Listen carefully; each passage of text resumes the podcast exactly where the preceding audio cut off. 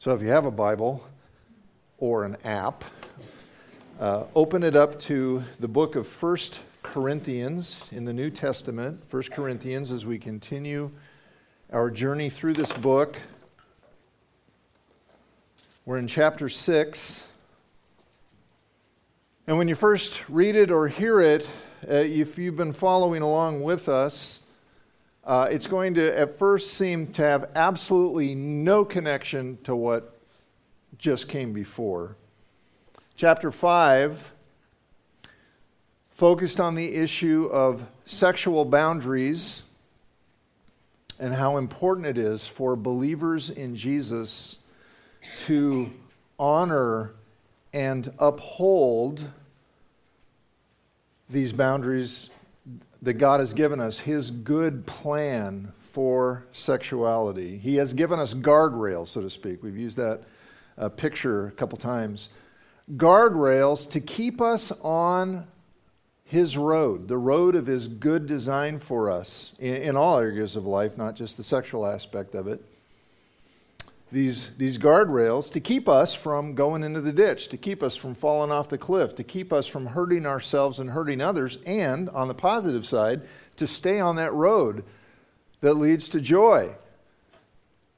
So, honoring his design, honoring his design and, and helping one another stay within his guardrails is a loving thing to do.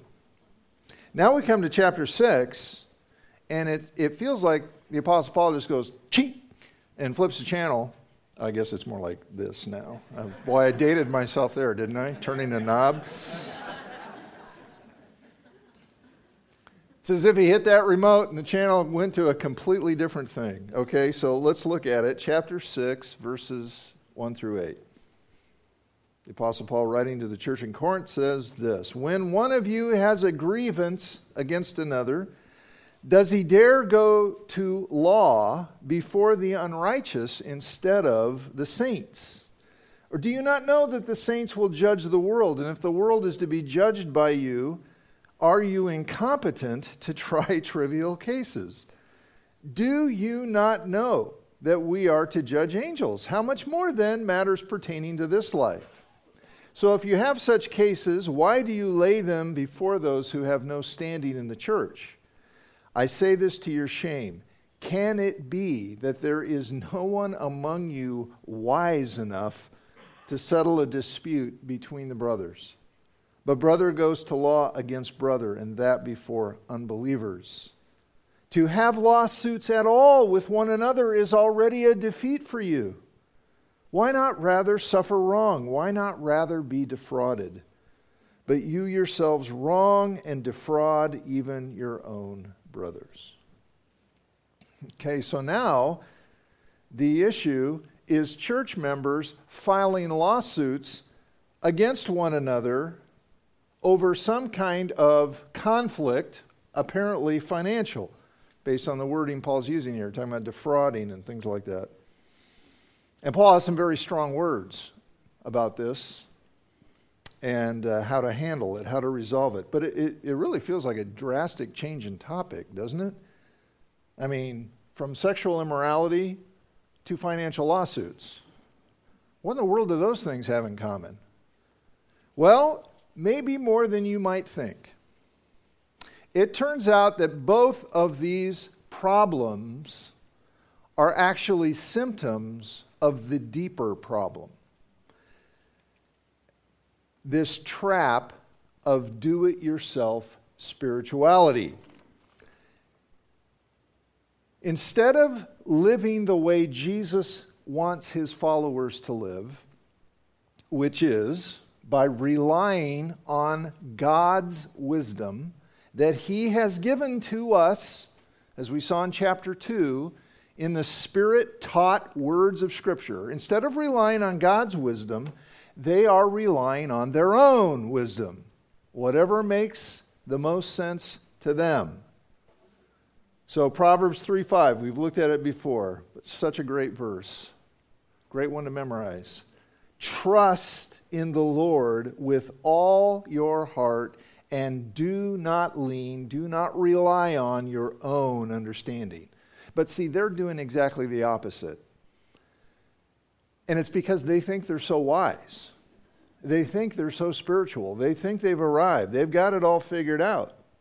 And so the common thread between chapter 5 and chapter 6 is this that when it comes to answering some big question of life, when it comes to deciding what's best, what's the best way to go, whether we're talking about sexual issues or resolving conflicts or whatever, they keep leaning on their own understanding.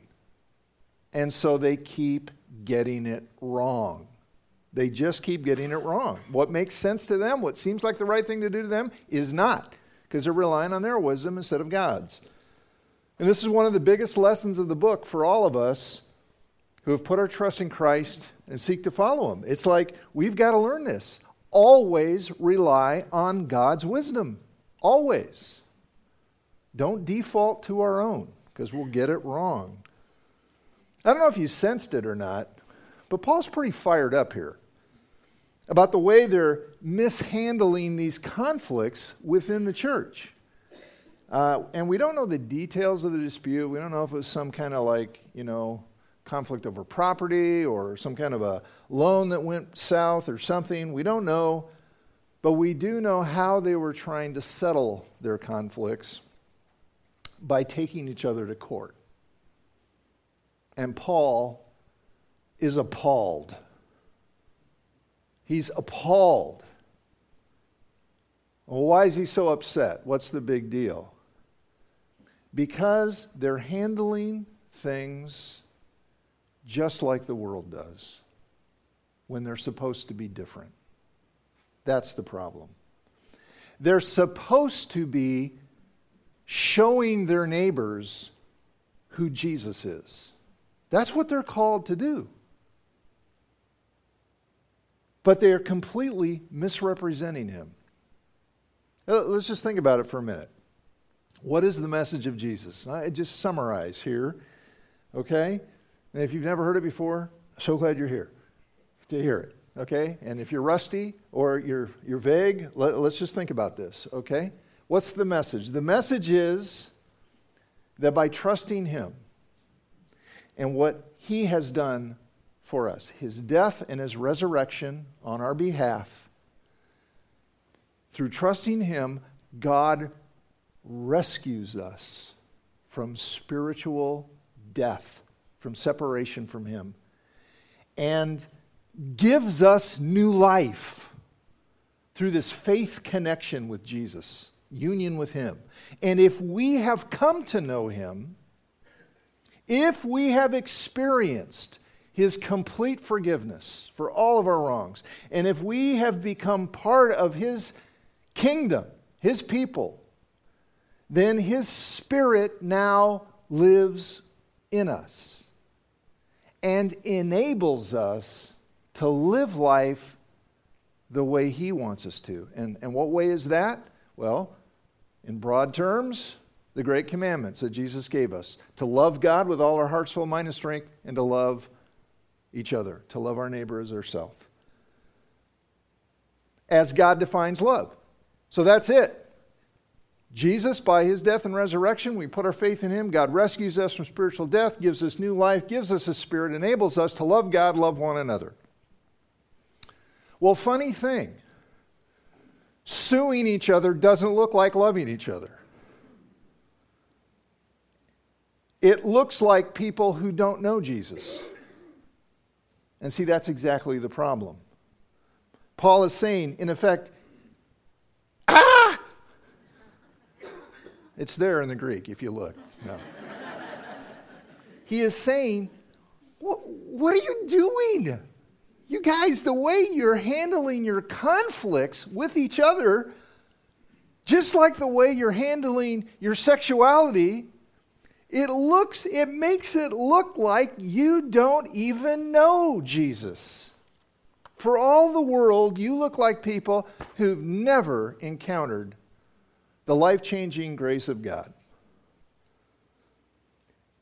This is one of the most important truths for us to get a hold of if we know Christ. That once we become united to Him, the way we live is no longer mainly about us. It's about how our lives affect others. It's about how our lives communicate who Jesus is. And Paul says this explicitly at the end of the chapter, in chapter 6. If you go skip ahead to verse 19, he says, Do you not know? He says it a lot to these people. Don't you know that your body is a temple of the Holy Spirit within you, whom you have from God? You are not your own. Let that sink in. You are not your own. You were bought with a price. Therefore, glorify God with your body, in your body. You're not your own. You were bought. You're God's. So glorify Him. It says in Colossians, whatever you do, word or deed, whatever you do, do for the glory of God. Now, is that, is that good news or is that bad news? Well, see, it all depends. It all depends. If you think, if you think that living for yourself and pursuing your own agenda is what will bring you the greatest joy and satisfaction, if you think that's the way to be truly fulfilled and to have the best life, well, then that's going to sound like bad news. You, what? What do you mean I'm not my own? I don't, you mean I don't get to live the way I want? I have to live for God's glory? It's going to sound like bad news. But if, on the other hand, you realize that living for yourself and pursuing your agenda is a dead end because it promises you joy and satisfaction, but it never delivers. Because, why? Because you're not great enough to satisfy your longing for joy and for glory. You were not created to spend your life gazing in the mirror, being satisfied with your reflection. Oh my goodness, look at that. That satisfies my thirst for greatness right there. Not a chance. Not a chance. You were created to, to admire, to glorify, to be satisfied with something far greater, the glory of God. So, glorifying God, you get to glorify God. You get to be amazed by His glory. You get to experience His love. You get to reflect His greatness with your life. That's good news. That's not bad news. Is that hard to remember? Yes. Which is why we get together like this and we get our faces into the Bible and we, uh, we remind each other what it looks like to trust Jesus in every area of life because we forget or we don't know. Is it hard to trust Jesus in every area of your life? Yeah. Why is this so hard? Short answer because we're selfish and stupid.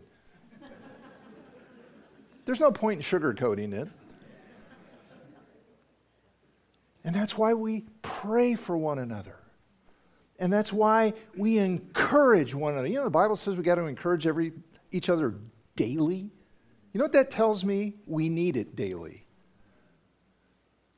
The daily encouragement to resist the temptation to live for ourselves.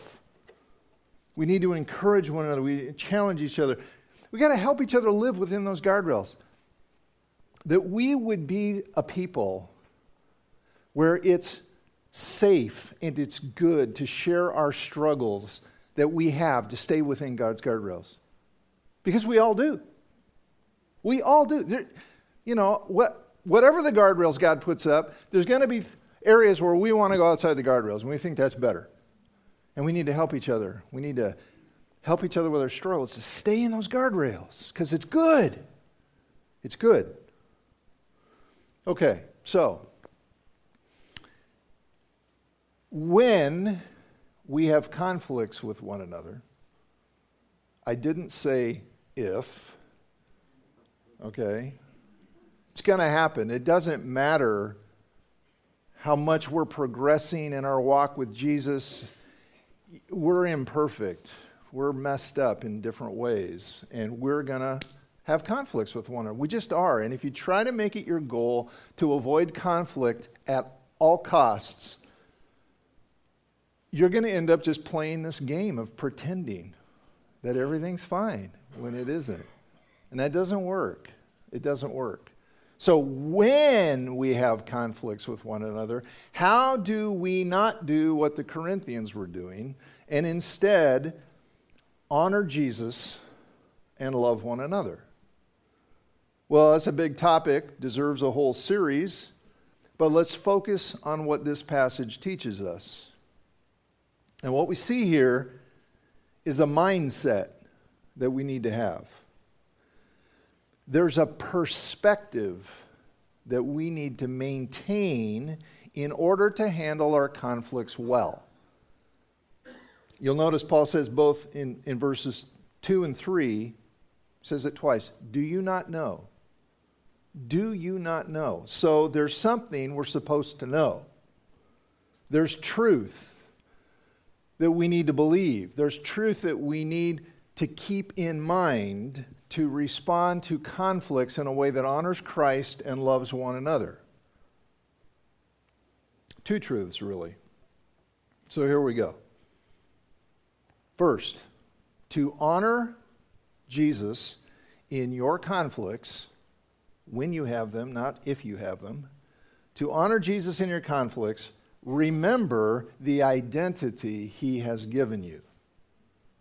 Remember the identity he has given you. Or say it another way, remember who you really are in him. Remember who you are.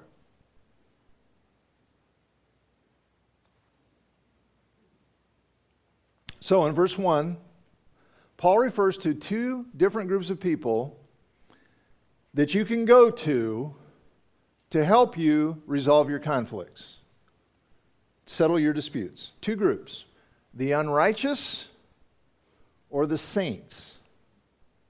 Well, who's he talking about?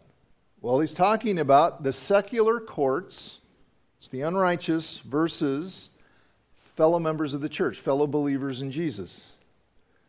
Okay, right away we have a problem. Because we often assume that saints are good people and the unrighteous are bad people. But Paul calls the Corinthians saints. See, verse 2 Do you not know that the saints will judge the world? And if the world's to be judged by you, he's calling them saints. But they don't seem like very good people.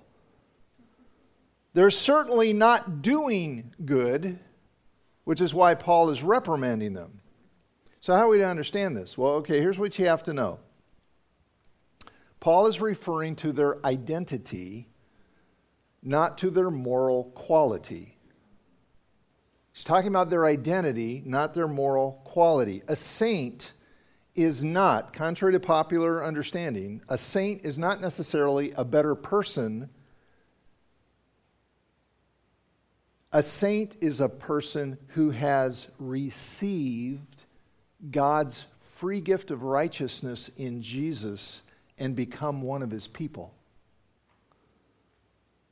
It's who you are, not how you are. It's who you are, not how you are. In calling the judges of Corinth the unrighteous, Paul's not really saying that they're worse people than the Corinthians. That's not his point. What he's saying is they don't know Jesus, they're not related to him, they don't care about his agenda necessarily. That's not what they're about. See, the good news of Jesus, the good news of Jesus, the gospel is first and foremost about God changing your identity because of your connection to Jesus. It is then about how he enables you to live out that new identity he has given you. But the first and foremost issue is changing your identity. Now, so if you've never heard it before, please hear it now. Please hear this. Christianity is not about God giving his approval to good people who earn it. Christianity is about God giving his approval to bad people because Jesus earned it for them. And they, by faith, have become united to him, and now his righteousness counts as theirs. That's Christianity. Romans 3:23 For all that's everybody, everyone in this room, all have sinned and fall short of the glory of God, everybody. And are justified. Okay, that's an important word. That means made right with God. Made right with God. Get his approval. They are justified by his grace as a gift. A gift is unearned, it's a gift through the redemption that is in Christ Jesus, what Christ accomplished on the cross. Ephesians 2 5. Even when we were dead in our trespasses. Okay, dead people don't make themselves alive. There's nothing a dead person can do to make themselves live. Even when we were dead in our trespasses, God made us alive together with Christ by uniting us to Him. By grace, you've been saved. So, the problem with the Corinthians, the problem is that they're handling their conf- the way they're handling their conflicts is completely inconsistent with who they are. They're acting like they're not who they are. So, Paul, you know what he does? He reminds them who they are. That's how he's going to deal with this problem. You guys are acting like you don't know who you are. Let me tell you who you are. Well, what does he do? First, he calls them saints. He calls them that. What does that mean? It means holy ones. What, what does that mean? I mean, that's only helpful if you know what holy means. And once again, here, this is often a problem with how we typically think. We typically think that holy means somebody really good. It actually means somebody really different. Different. When we become united to Jesus by faith, he sets us apart for his purposes. That's what it means. So I've used this illustration several times, but if you have in your home special dishes that only come out on special occasions, or you know that red plate thing? Does anybody still have those? That red plate says, You are special, and it comes out when it's somebody's birthday or something. Okay, you are special. That means you are holy. That plate is a holy plate. It's got a unique purpose. Okay, so those who belong to Jesus are God's special ones, His holy ones. Holy is our identity if we belong to Jesus. It means we are His. Now back in 316, Paul said this to these messed up believers in Jesus. He said, Do you not know? There he goes again. Do you not know that you, and here it's plural, he's talking about the whole church. Do you not know, the church of Jesus in Corinth, do you not know that you are God's temple and that God dwells in you? In chapter 6, he's talking about the individual. Here he's talking about the group. God's Spirit dwells in you. You are God's temple. And if anybody destroys God's temple, don't mess with churches. God will destroy him. Why? Because God's temple is holy, and you are that temple. So, because of Jesus, he says, You're God's temple. You're the place where God's Spirit dwells. That makes you holy. That makes you utterly unique. That makes you incredibly valuable to God. So, what should you do? Live out that identity. Live it out. Live out who you are. Live as people indwelt by God's Spirit. displaying love, joy, peace, patience, kindness, goodness, faithfulness, gentleness, self control. Galatians 5, fruit of the Spirit. Does that sound hard? It's impossible. It's utterly impossible apart from the work of God's Spirit in our lives. That's why it's called fruit of the Spirit. God's Spirit produces those qualities in our lives as we rely on Him. How do you rely on Him? What does that mean? It means believing His Word, it means following His directions, it means trusting His promises. If He's in you, you're a saint. Biblically speaking, there's only two options here you're either a saint or you're an ain't. Okay? That's it. How do you know if you're a saint? Do you know Jesus? Do you know him? Are you connected to him by faith? Have you said yes to him and received him into your life? Today could be the day. John 1:12 To all who received him, to those who believed in his name, he gave the right to become children of God. Children of God. Okay, so this is the this is the other way Paul reminds them of their identity. They're not just saints, they're family. Verse 5 Can it be that there is no one among you wise enough? Man, I love that. These are the, wisdom, they were all about it. They really thought they were wise. And Paul says, Really? There's nobody wise among you to settle a dispute between brothers? But brother goes to law against brother. Verse 8 You yourselves wrong and defraud even your own brothers. Can you feel how bothered Paul is by this? Fellow Christians, members of a church, part of God's family, the ones Jesus commanded to love one another, and all people will know that you're my disciples if you love one another. They're ripping each other off, they're taking each other to court. They're forgetting who they are, they're forgetting their family. Look at 1 John 5 1. Everyone who believes that Jesus is the Christ has been born of God. And everyone who loves the Father loves whoever has been born of him. Every genuine believer in Jesus is family to every other genuine believer in Jesus. Why? Because we have the same Father. And if we love the Father, then we're supposed to love his family. I mean, think about this just in ordinary family terms. If you heard of a family and those family members are suing one another, wouldn't you think, man, there's something wrong with that family? They're not acting like family. And that's a point Paul's making. You guys are family. But you're, you're sure not acting like it. You got to remember who you are. You've got to embrace the identity Jesus has given you, and you've got to live it out. Remember who you are. Remember who you are. You are saints. You are holy ones. You are God's unique ones. You are family. Okay, the other truth. To honor Jesus in your conflicts, to love one another, anticipate the future he has promised you. Keep the future he has promised you in mind. See, it's not just that their behavior is inconsistent with their identity, it's also inconsistent with their future.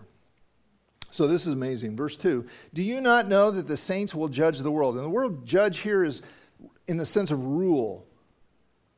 And if the world's to be judged by you, you are you incompetent to try trivial cases? What a burn. Verse 3 Do you not know that we are to judge angels, how much more than matters pertain to this, this life? What is Paul talking about? He's referring to this promise that when Jesus returns and when he establishes his rule over this world, his followers will reign with him.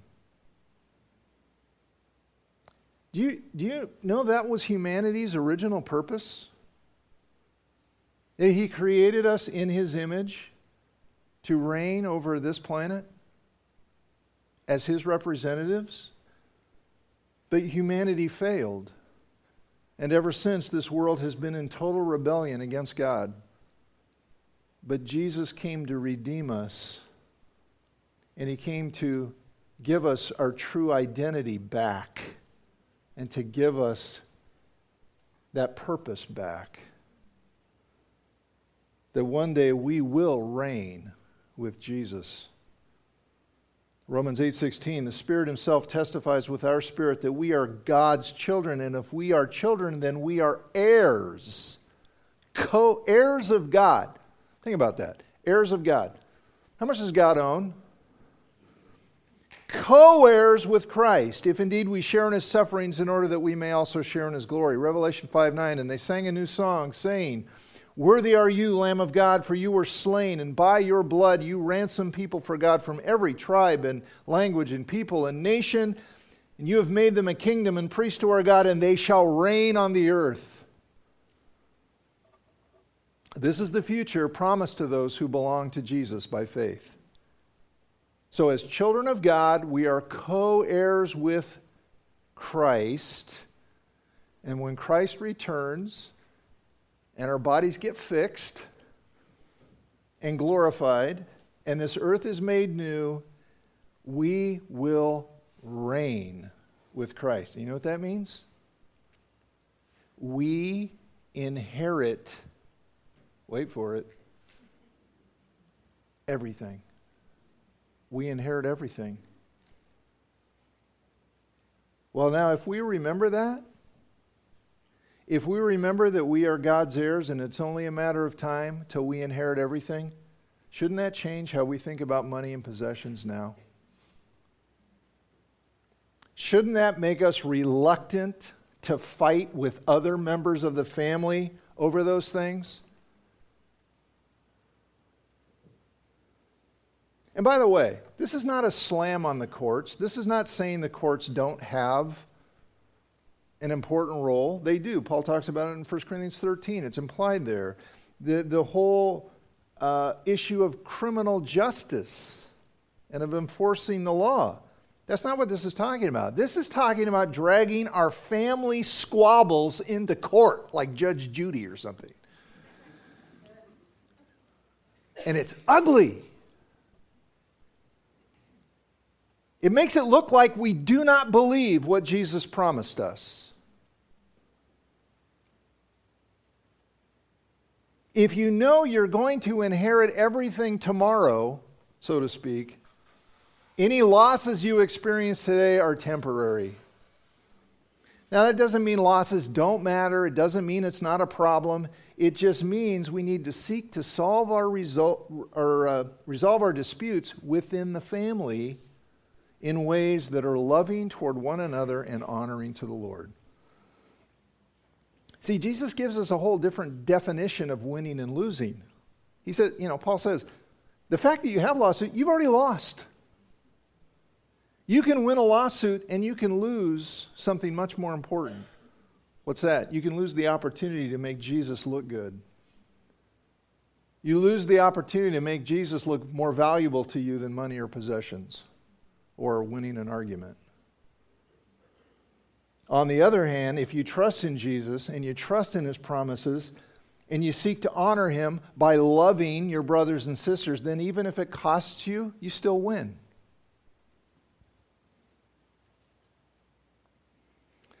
Okay, obviously, we haven't talked about details, what to do in a conflict. As I said, that's probably a whole series.